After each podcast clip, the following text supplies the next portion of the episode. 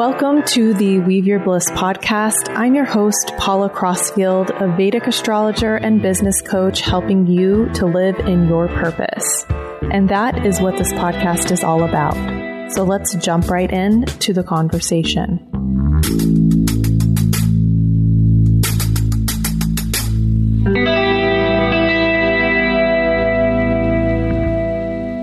Hello, hello, and welcome to this episode of the Weave Your Bliss podcast. I'm Paula, your host. So grateful that you're here. Thank you for your time and attention. It is so valuable, and I love having you here with me. So today I have a very special guest, Claire Ragozzino, who is a certified yoga instructor and Ayurvedic practitioner with a background in holistic nutrition and natural cooking. Her work is dedicated to bringing yoga, Ayurveda, and nutrition into a modern lifestyle. She's also the author of a popular site called Vidya Living and writes and photographs for online and print publications surrounding topics of food, culture, and our relationship to nature. Her first book, Living Ayurveda, which is absolutely gorgeous. I highly recommend it if you don't have it, offers a comprehensive Ayurvedic cookbook and lifestyle guide. And Claire works with clients around the globe and leads immersive workshops and retreats. And I just want to say that this is such a special treat to have Claire on the podcast because I am shocked that we didn't know that we existed. Once you'll get into this, you'll hear that actually we, we have family connections that go way back. Like her uncle and my dad are really, really close. And she has been traveling and living all over the country while I was growing up in Oklahoma. And I also moved at 13. So we just never crossed paths. And somehow, miraculously, our family members didn't fully understand that we were doing similar things in the Vedic traditions. So anyway, we connected and have just realized that we've been living very similar lives. She's the exact age of my younger sister and they worked at the same place, which we also discussed in this podcast. But the wonderfulness of this is that I get to share her work with you, which is so multifaceted. She's launching a program right now that's going to take you through seasonal Ayurvedic knowledge and how to implement it in your life. So practical, so beautiful. All the things that she does, she shows up and has such an elegant presentation. And it is such a privilege to have her as one of my clients. She's also working on some really exciting things around women's health and fertility and preparing for pregnancy.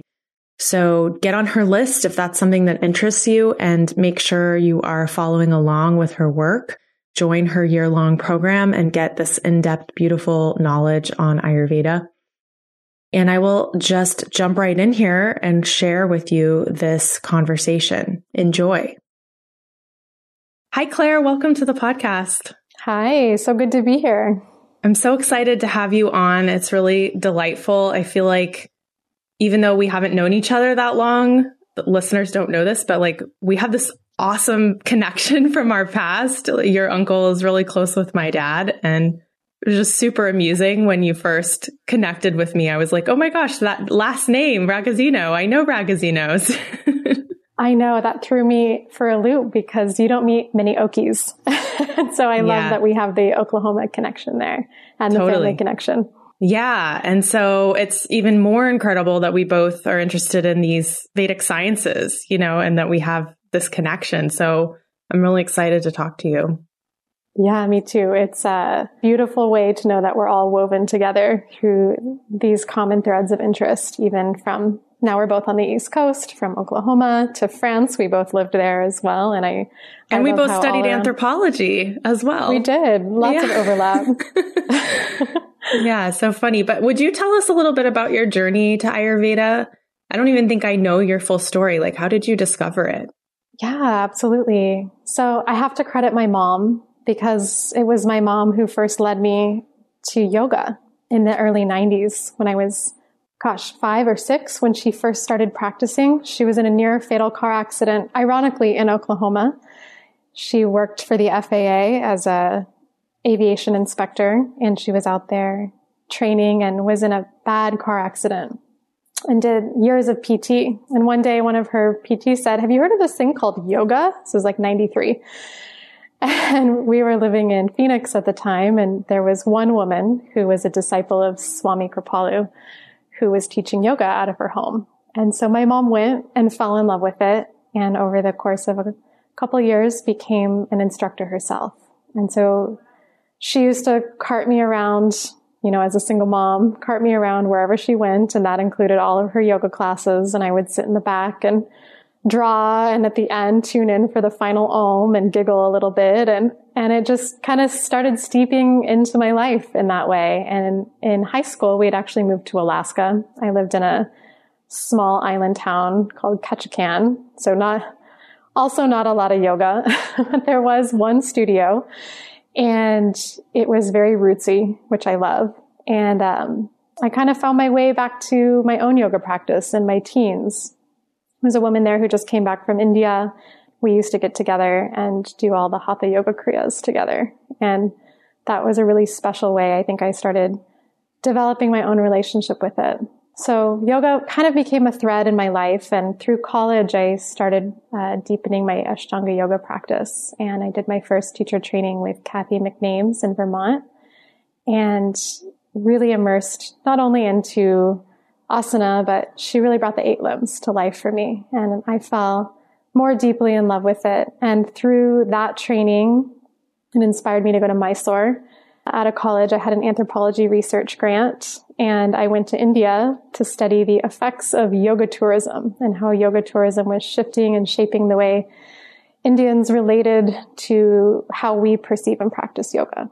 And so it was really an excuse for me to go do yoga in Mysore and hang out for a couple months. And that was really a time that it wasn't like I went to India and everything was magical and I met my guru and I became an Ayurvedic practitioner. Most paths are kind of more rocky and fraught with some healing crises and things like that. And that was what mine was. I went to India. I was practicing intense Ashtanga yoga and came back with a bulging disc in my back was in a ton of pain, super confused at, I think, 2021. I thought like if I wasn't practicing primary and second series, I wasn't doing yoga. And I was very much living from my head around all my practices. Though I had read a lot about Ayurveda and been exposed to it at that point, it was definitely a mind-based practice for me.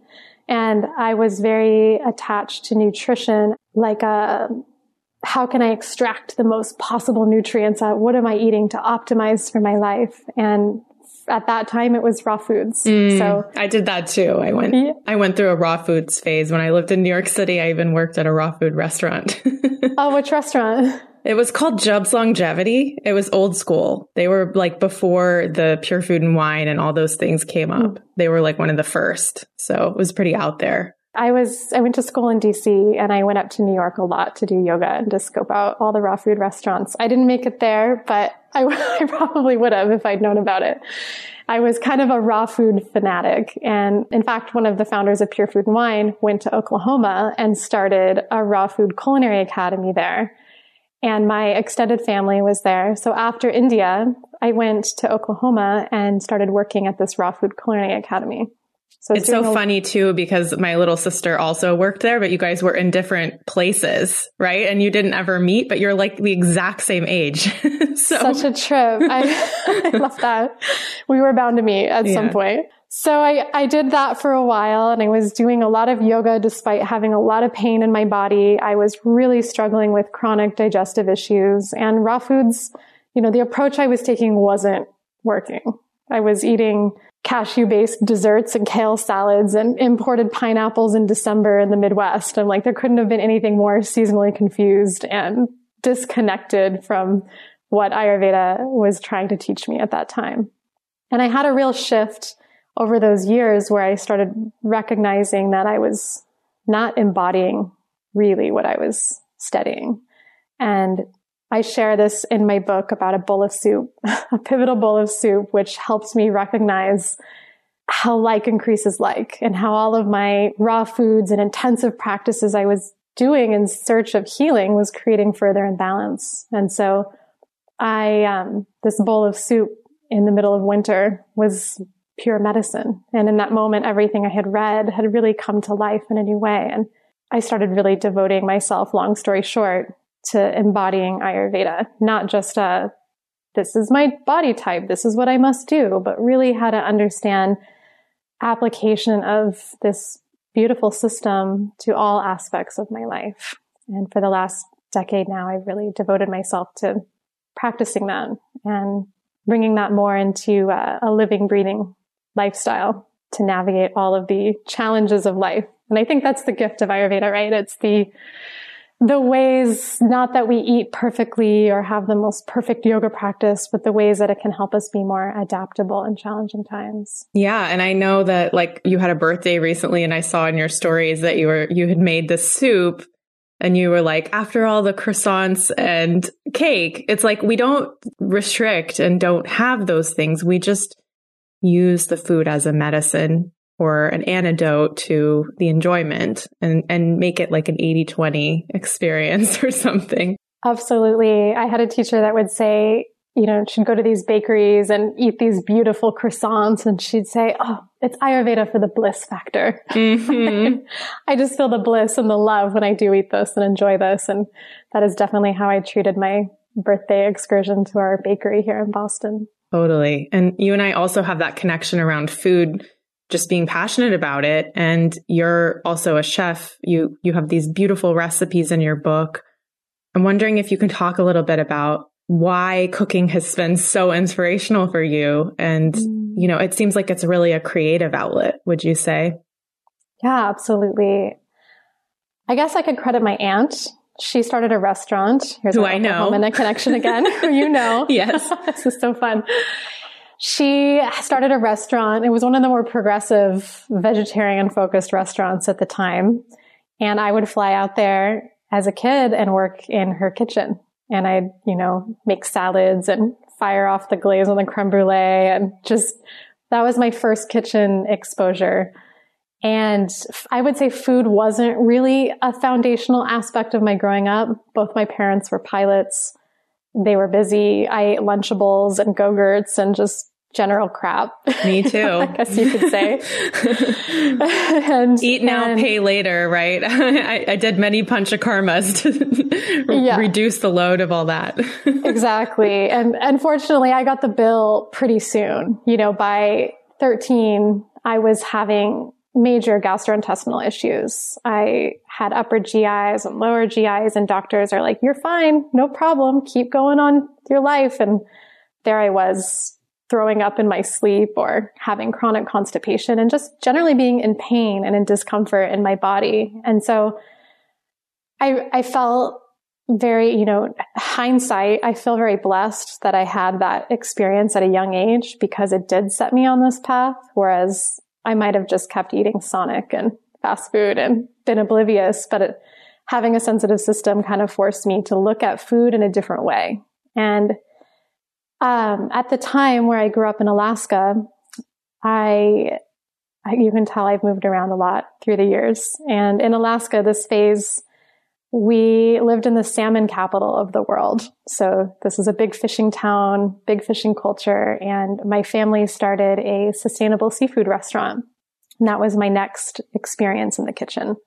So I grilled salmon over an open smoked alderwood grill and you know, eat oysters on the beach. It was very much like a, what you catch is what you eat experience. And I think that that deepened my appreciation for that level of food and attention to detail. That was kind of through that experience. I did a chef's table tour and all kinds of things because where I grew up was a cruise ship tourist town. So a lot of that catered to that experience.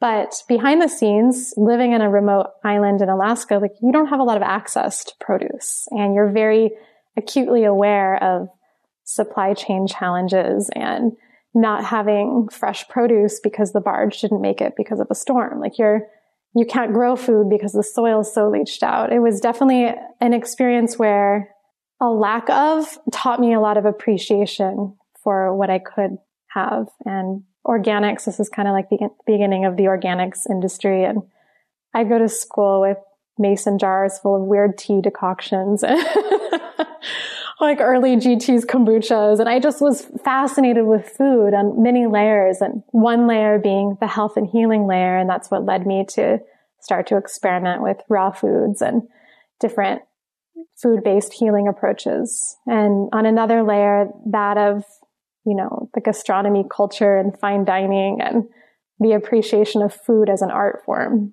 And the other layer being accessibility and food security. So I, I think food, it developed is such appreciation and also a recognition of like what a tenuous place we are in the world with all of the layers of food. And in college, that's what I aimed to study was sustainable agriculture policy and development.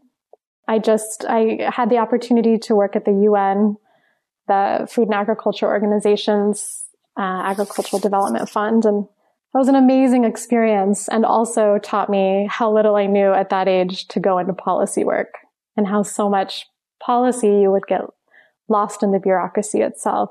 So I, I found myself hosting little dinner parties and starting to photograph my food and start a little food blog. And it was just a creative outlet to be able to share what I cared about on a more intimate, quote unquote, grassroots level, you know, and it was kind of early food blog days and absolutely yeah and there's another overlap because i started a, a website called civil eats and, and was very involved in trying to inform people about what was wrong with the food system and also telling stories of what was going right and how things were changing and realized that I too needed to work on myself first. And that was what set me on my trajectory and sent me to India eventually was, you know, I had a long yoga practice and I it was a physical practice. It was a mental practice. It wasn't internalized.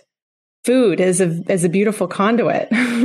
I love that site and I'd seen Civil Eats before. So when I found out that you were a part of that, I just thought, what a great connection there. Yeah, it's just so amazing. And I want to make sure we say the name of the book, which is Living Ayurveda. If you guys don't have a copy, I highly recommend it. The recipes are incredible just the the photography, the quality of it. It's just such a beautiful book. It's like something you want to have on your coffee table. So I'm wondering if you can talk a little bit about the making of the book and like what inspired you? What what were you hoping to achieve with the book? Well, first off, thank you. It's definitely been a labor of love. It was about a three year process from start to publication, which is a bit of a marathon. and so I'm so grateful I worked with an incredible team. Shambhala Publications and their imprint Roost Books was my publisher, and I worked with an all women team. I loved the team I got to work with because there was a lot of creative involvement and collaboration. It really started with this desire to make Ayurveda accessible. I find a lot of books can feel overwhelming if you don't understand Sanskrit, or even if you do, it's a lifetime of studies to learn how to embody that in your own life. And so I wanted something that could be kind of a home practice companion, a guide that brought not just food, but also breath and movement and ritual and connection to your changing environment. And so it takes you through the arc of a year of personal practice. The beginning of the book is all about the foundations of Ayurveda, really understanding the language of it and how to apply it to your life and your daily routines.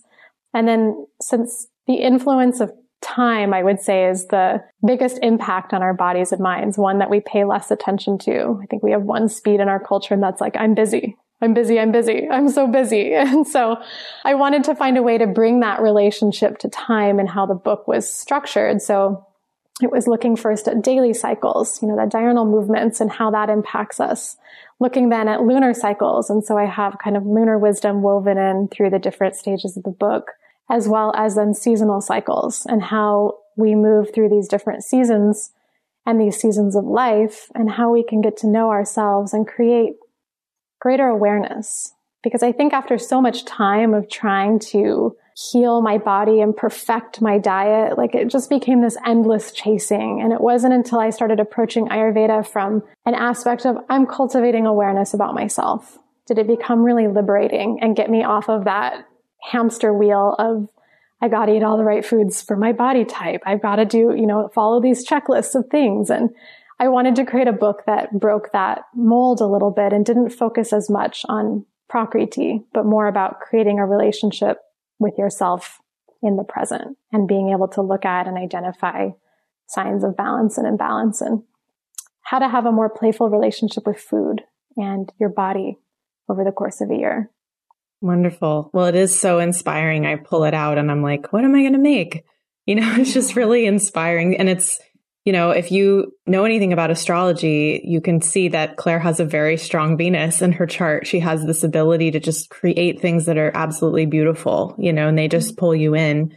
So it's, it's just wonderful to have that gift to really connect with people through the visual because we're such visual people. So yeah, I highly recommend getting a copy of the book and you have a program that's kind of allied with it. I don't, if you want to talk a little bit more about how people can even like bring it into a community setting and expand upon what's in the book. It's one thing to have a beautiful coffee table book or a book that you like to browse through every now and then, but it's another thing to have a community to bring the practice to life and friendship to share what that is like over the course of a year. So last year I launched um, the Living Ayurveda program, which takes each section of the book and brings it to life. So we start, and I'll be running this again this coming year. And we like to start with the foundation. So really breaking down and understanding what the gunas, these qualities look like in our body and mind. Taking all of the complexities of the doshas out of it and really distilling it to the elemental foundations of this of this knowledge and how to apply it in your daily routine, how to apply it in the kitchen, how to apply it on your yoga mat. And from there, we go through the seasons. So then how do we change our practices with the adaptations needed to stay in alignment with the seasons? So it's a year long course. It's four seasons of Ayurvedic learning. And I will be leading live sessions to help bring these practices to life, answer questions and facilitate a really beautiful community around this because I think having a sangha, a satsang around this is what makes it so sweet and so special. Being able to know that you know, I've spent time in the Midwest and it's not always easy to make changes when everyone around you is eating meat and potatoes totally. and drinking beer and watching football, you know, and there you are trying to you know, explore meditation and the subtler aspects of things. So just having a group that you can reconnect with every month and learn, I think makes it a really sustainable pace of learning, but also a really fun way to communicate and explore these practices in a really living, breathing way. It's amazing. And I have to great privilege of working with Claire as a client. So I've been inside and I can tell all of you that it's really, really beautiful. What the program she's put together, like if you want to go deeper in Ayurveda and really understand how to integrate this stuff into your life, you couldn't do yourself, you know, any better than joining this program, which is, you know, totally affordable and, and great fun to join. So I would highly recommend checking it out. Thank you. Yeah. So I will be opening registration in December and closing it January 15th. So come join us. It's been an experience, incredible experience this past year, getting to know everyone from 30 different states and countries. So it's a really diverse group, lots of different time zones. Um, but it's always a great way to just connect and get to know people. And it's vidyaliving.com, right? Vidyaliving.com is my website and you'll okay. find yeah, links to that on. We'll on put that site. in the show notes as well. So you can check it out there. I want to kind of dovetail back and talk about, because the point of this podcast is really living in your purpose. And, you know, we've seen mm-hmm. how you've moved through these different stages of your life. Would you say there's like one thing that you would offer in like to somebody who's kind of trying to figure out what is my purpose? They're trying to move through the world. Like, is there something you've learned from Ayurveda and yoga that you could offer? It's a great question. As cliche as it sounds, it's what sparks the most joy in your life. I was supremely passionate about my own health and how these practices had transformed a lot of suffering in my life. And it felt very genuine and authentic to be able to share that in client spaces, in group programs, retreats, all the containers just kind of built around this one thing of how do we really know ourselves and alleviate that suffering that comes from confusion? And so I think that that was a very organic process for me. This is my 10 year business anniversary this year. And, and I've just looked back at it's come in many different shapes and forms, but the essence of it was what lit me up the most inside. And I think that's my advice to anyone seeking Don't worry about what other people are doing. Follow what's really genuinely, authentically lighting you up.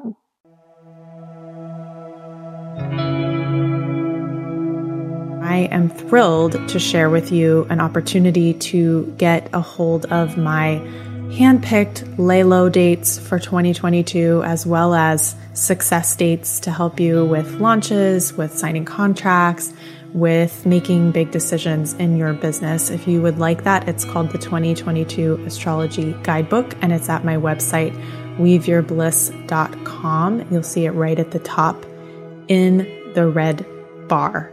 So get a hold of it. It's $33 and 100% of profits go to an indigenous led environmental organization. So I hope that's a huge help for you. Also, there's a link where you can drop it directly into your Google Calendar, meaning it's all there for you. You don't have to do anything and you can plan around those dates. So I hope that's helpful to you.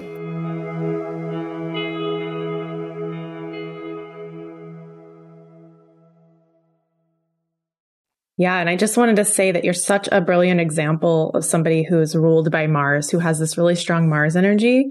The early experiences with digestive stuff, you know, the intensity of like the raw foods and all that stuff and like purifying the Mars energy.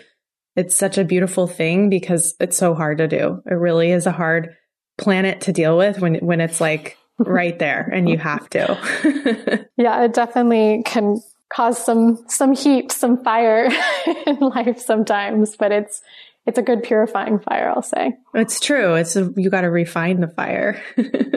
so I'm curious. I had one professor when I graduated with an anthropology degree, and he told me that I would use my degree for the rest of my life, like every single day. And I found that to be true. And that was really interesting for me because the whole time I was in school, my mother was like, please just go be a lawyer. Again, that's the Mars, you know, the Mars in me. She was recognizing the Mars in me and trying to encourage it.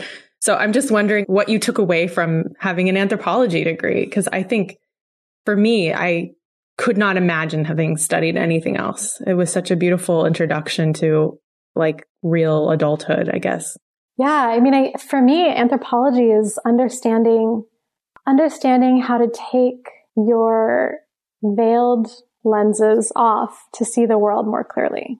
It's about being an observation, being in a neutral observation and how to see the world in a different lens and different point of view and a, a different cultural perspective. And I think we're so enculturated to view ourselves and the world around us and how we were raised from our media, from parental influences and upbringing. There's so many ways to do that. And I think anthropology taught me early on how to recognize that internal bias a little bit more and how to to the best of my abilities. I mean, I, I don't know if you can ever fully take them out of your your self perception or your perception of others, but to at least have that level of awareness. And so I think when introducing other concepts like yoga and Ayurveda, it requires a lot of self observation. And I, and anthropology fits right into that. That's, yeah, it's a great question. How did it influence you? I'm curious. Well, I always wanted to know if the human experience was universal. Like we're always seeking the same stuff, right? So like, why are we so disconnected? Why are we, you know, constantly hurting each other? That was my question when I entered mm-hmm. in was mm. just like, I want to go disappear in a culture and like try my best to completely take on the culture and see if I can start to dream in that culture, you know, and just like really feel it from the inside out. That was my longing. And I started in Germany I mean, that wasn't from anthropology. I did a study abroad program and I had been studying German throughout school. And so I just went to Germany and I was like, what if I just really became fluent in German? Would I be able to understand the German mindset? I think I was a German in a past life. I do think there was something there because I, I later ended up in France and I would pose for this artist. His name was Alkis Pirakos and he was an older Greek man who had ended up in France via London. And he also spoke German because he had gone to a Nazi school when he was in Greece. And he used to speak to me in all four languages because he couldn't remember which language I spoke. And the only one I didn't understand was Greek. So I would just smile and nod when he spoke Greek. so he told me I had a German soul and I always like took that. But I think what ended up happening is I realized that it wasn't so much just disappearing in a culture as it was that there was some resonance somewhere else for me that I do mm-hmm. have what Anandamayi Ma called Kiyal. I think that must be Bengali, but it's sort of like a karmic resonance with a place. And for mm-hmm. me, that mm-hmm. place has always been India. mm-hmm. And I just, it took me a while to figure that out, you know, because I started doing yoga at 18 and it took me mm-hmm. about 15 years to really start doing yoga. yeah, exactly. But it felt like I was on that journey. I was studying anthropology and doing yoga, and something was kind of slowly leading me in that direction. Yeah, Maya Tiwari, who I appreciate as a feminine voice in this Ayurveda world, she she talks a lot about just the influences of our ancestral lineage. And I, I love that you can go a place and just feel a deep resonance having never been there. For me, it's Portugal and Hawaii. And I later found out that my, my maternal lineage is from the Azores, the little islands off of Portugal. And they sailed all the way around South America to the Hawaiian Islands and settled there without, you know, little did I know until later on. And those are two places I feel a deep sense of resonance. Ah. And, and it, India being the other. So did you feel that about France? Cause I also felt that about France. It, I have a push pull definitely, but there's places in France, like in Brittany, where I just feel like my soul is serene. I went to Nice first, and I would say I resonated with Nice, but I also spent a lot of time right over the border in Italy. And my paternal side is Italian. So for me, as much as I want to say, I mean, I, I spent a summer in Nice. I spent couple stints in Paris and I always really struggled being there. I just felt so alone, like a, a deep level of loneliness and confusion. And I look back and there was so much romance and beauty. And also it wasn't, I don't think, a familiar place for my soul. Mm-hmm. I'll say that. but challenge is always good. You know, it, it strengthens you. And I did a, a broad program as well through Sciences Po there when I was studying political science. And it was one of the most challenging six months of my life, I would say, but refining nonetheless. Beautiful. Well, I have some rapid fire questions for you if you're down. Mm-hmm. Bring them on. So one is, what is one piece of advice that has really helped you in your life? Maybe have like 15 pieces of advice trying to come through right now. One great piece of advice.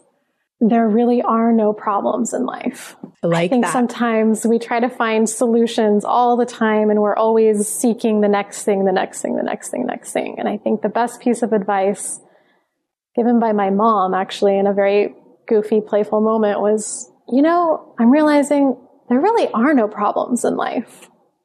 So I'm trying to approach life a little bit more like that these days of just how can I be in joy for all of the ups and downs and see the beauty of it rather as an opportunity to be present rather than something to fix, a problem to be solved. Yes, and that's a beautiful way to to talk about relating to Saturn as well, you know, mm. because being in a body means there's going to be limitation, there's going to be obstacles.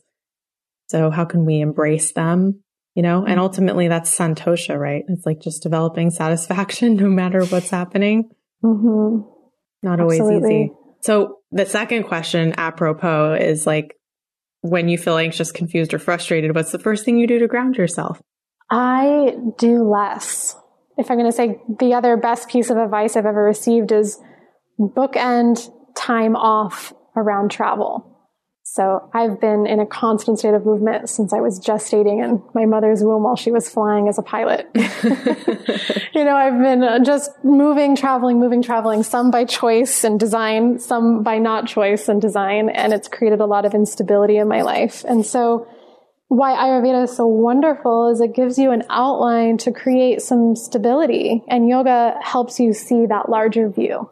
So you have, I think when you have the long view, the little ripples and the waves that cause you to feel destabilized and ungrounded become a little bit more frivolous, less, less meaningful. And so for me, that looks like not seeing as many clients, not planning trips. I, I absolutely adore and love traveling, but the beauty of the pandemic is now I don't have as much of a desire to travel. And so those, those, um, I think Pierre, what, what is his name? Pico Iyer, I think says, yeah, we want, it's, how does the quote go? Something like all the horizontal trips have become less meaningful and now the journey within is what matters the most. I think I'm just creating more and more space in my life to experience that. And therefore, the fluctuations don't feel like Grand Canyons in my life. I just listened to a wonderful interview that he did on behalf of Krista Tippett on Being.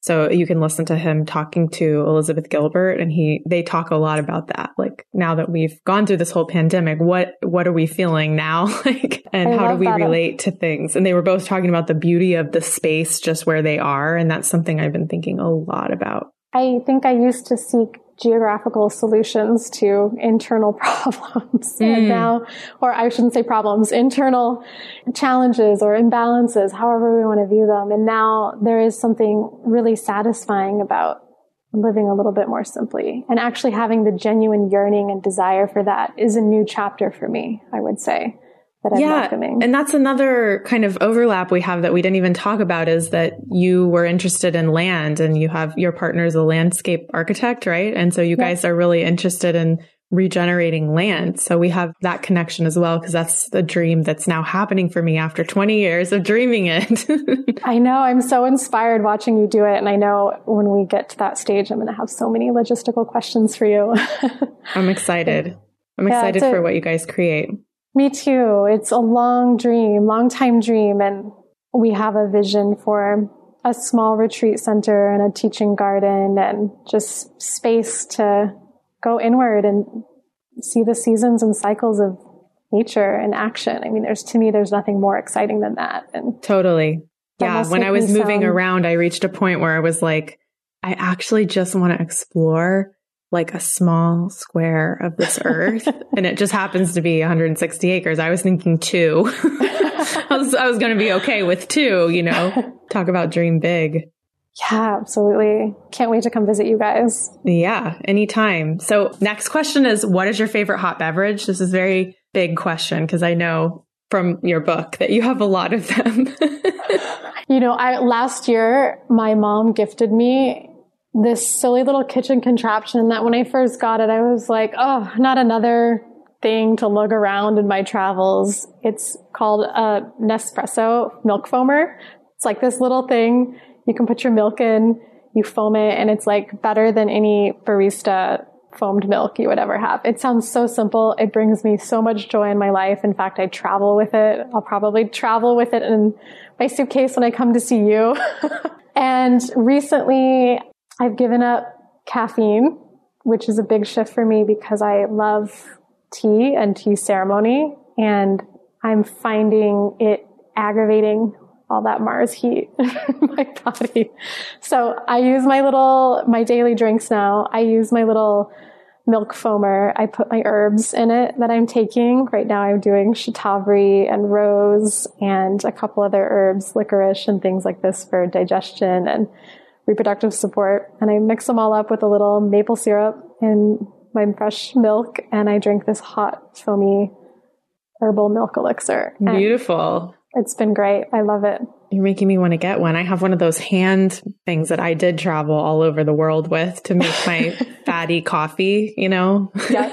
Is that your go-to hot drink? I don't, I have not on coffee right now because I'm afflicted by the nodes, as some of the people listening may know. So I'm definitely like drawing it in. Like all the things that can aggravate vata are out right now. Well, so. in the spring section of my book, I have a dandelion cappuccino and it uses dandy blend, which is chicory, yeah. dandelion, a little cinnamon, and some foamed milk. And it's definitely satisfying that need for me too. I will check that out. So, this is another food related question. What would be your last meal on earth? Oh my God. it's a big one. that is a big one. Wow.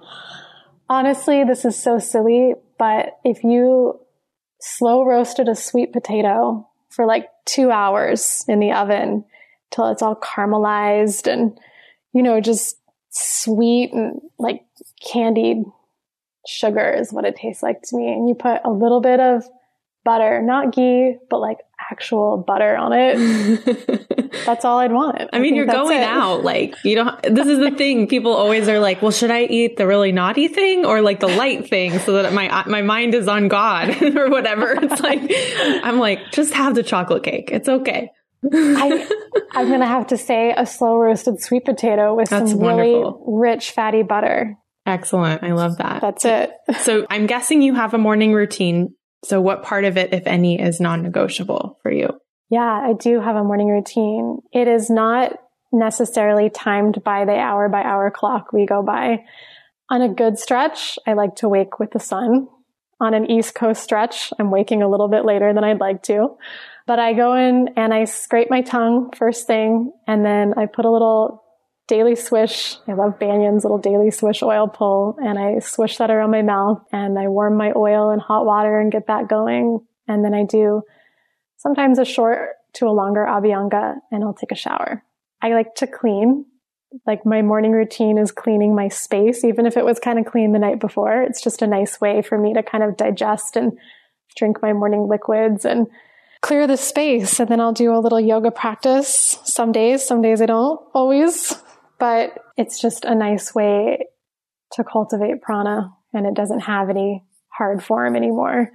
And then I'll start my work day and at night before bed, I'll usually do a little bit of reading. I'll rub some ghee onto the bottoms of my feet and put some rose drops in my very burning tired computer eyes. and those are the things I kind of sandwich my days with, those little physical self care. And some mornings I do a longer meditation. I've recently taken, uh, who we both know, you introduced me to Shantala's Veda Studies course. So I've been bringing more chanting practice back into my days, and that's really nice. Things that I can kind of put as anchor points throughout my day versus being rigid or strict about them. Another thing I didn't really ask you about, but I know you do work a little bit with women's health and you're, you know, you and I are talking about helping you develop a program around that. So maybe you can talk a little bit about just yoga practice for changing cycles or give us some insight into something that's helpful for you. Yeah, thanks for bringing that up. But it's a large part of my work. I primarily work with women and some men, but mostly women and, and on women's health topics, especially pregnancy preparation and fertility. And really, you asked it about yoga specifically. And I think what is most missing from our modern day understanding of yoga is how to cultivate and anchor prana into the body and how to understand the different movements of prana. And so for menstrual imbalances, it's a lot of cultivating apana vayu. So this strengthening this downward movement and looking at more restorative practices and when to do them. You know, how to use different postures and when to avoid certain postures in different times of your cycle. So I do bring that into the work that I'm doing one on one with clients in addition to herbs and diet and other lifestyle practices. But I think that's the one thing that I missed so long in my practice because I was so caught up in the physical form of it that I was missing all the juice that comes from knowing how to work with the subtle body a little bit more and how that influences your cycles. And also knowing how, how to manage your energy in a more effective embodied way. So not always pushing forward, not always needing to be producing having output, having a vigorous practice, having toned abs all the time, you know, and learning how to work with those natural rhythms in our body. That's really what Ayurveda is, right? Is understanding how to work with those natural rhythms in your own life. Yeah, we'll have to have you back on just to talk about that sometime. mm-hmm. Yeah. So this coming year, I'm working on a fertility program and I'm excited to share more next time when we chat again. But I will be announcing that in the spring. So yeah, so get on, make that. sure you're on her mailing list so that you can learn more about that. It's going to be an exciting offering. Thank you. This has been such a fun chat. I'm, I feel like I know you so much more now, even I know. having been working together the last few months. Totally. Yeah. I have a couple more questions if you want to. Yes. So, so these are still rapid fire. So tell us about a person who inspires you and why. I am really inspired by Dr. Claudia Welch. Mm. I feel she embodies Ayurveda so well. She has a great sense of humor. When her and Dr. Robert Svoboda teach together, it's hilarious. they have some really great moments. And she really inspires me to accept and appreciate the beauty of where I am at this stage of life. Beautiful. Yes. I just realized rapid fire means slow answers, so I'll work out short answers. no, you can go as uh, little or as long as you need to. I just called them rapid fires for fun. But some people talk and talk. This can be the longest part sometimes. Okay, so something that people might not know about you. I used to work in the electronic music industry. I started as a uh, the girl at the door with the clipboard who let you in the club. Uh-huh. Went really deep into like the techno world for a while. So that was a conflicting part of my life to wake up and want to do a yoga practice at 5 a.m. Yeah. I was out dancing and feeling the deep beats all night. I was out waitressing until two in the morning in New York City. So I feel you. I was like, I cannot get up and do a yoga practice in the morning. What are you reading right now? Are there any books you would recommend? I am reading. I, I, I'm one of those people that has like eight books next to their bedside and Me I flip through a couple of them. I am reading a book right now on menstrual wisdom called Ritu Vidya. I'm also reading um, a book that I gifted my partner. It's called Lo-TEK and it's by Julia Watson. It's about kind of low tech systems of land management and design. Super beautiful. I feel like anybody can read it. You don't have to be a designer to read it, but if you appreciate good design, it's also a great book. And I'm also reading um, a book by an Ayurvedic author called Atreya. It's called Ayurvedic Healing for Women. And I've always appreciated his books because he really presents the wisdom of the Vedas in a very approachable way. Like he's kind of like a lesser, lesser known author, but a great author. He has a couple books like Practical Ayurveda. He also has a book for those who love herbs on Dravya Guna and understanding herbs for Westerners through the Ayurvedic lens. So yeah, we'll put those in the show notes so people can check them out. And I know you mentioned your milk frother, but is there the last question is what is one thing that's bringing you joy right now? So maybe something else. Honestly, I just moved to Boston. We're only here for a short time period, but I'm really enjoying exploring a new city and going out at the end of a day and just kind of getting lost and wandering around and trying new bakeries. Mm-hmm. I'm making up for all my raw vegan years. yeah. and I went to college in Boston. So I feel like I'm due for a visit because I literally haven't been back since I graduated, I think. Maybe I went back the next year. So it's been almost 20 years since I've been there. Wow. And yeah. now I live like three hours away. So maybe I'll pop down and we can go to a bakery we can eat croissants and wander the city together. Very cool. Well, thank you for your time today. Like I said, we'll share everything in the show notes and you guys can check out the Living Ayurveda program. Thanks, Paula. It's been really fun to get to know you more and to share our love for all things food and Vedic wisdom. I'll see you soon. Bye. Thank you for listening to this episode of the Weave Your Bliss podcast. We hope it was inspiring for you. Please subscribe wherever you get your podcasts and leave a comment for us. I want to thank the team at Team Podcast who helped get this podcast out to you. And also to thank the musicians who were the creators of this beautiful music we're listening to now. It comes from an album Fragments of a Season by Alexis Georgopoulos and Jefre Cantu-Ledesma. So check it out wherever you get your music. Have a wonderful day, and we will connect soon on a future episode.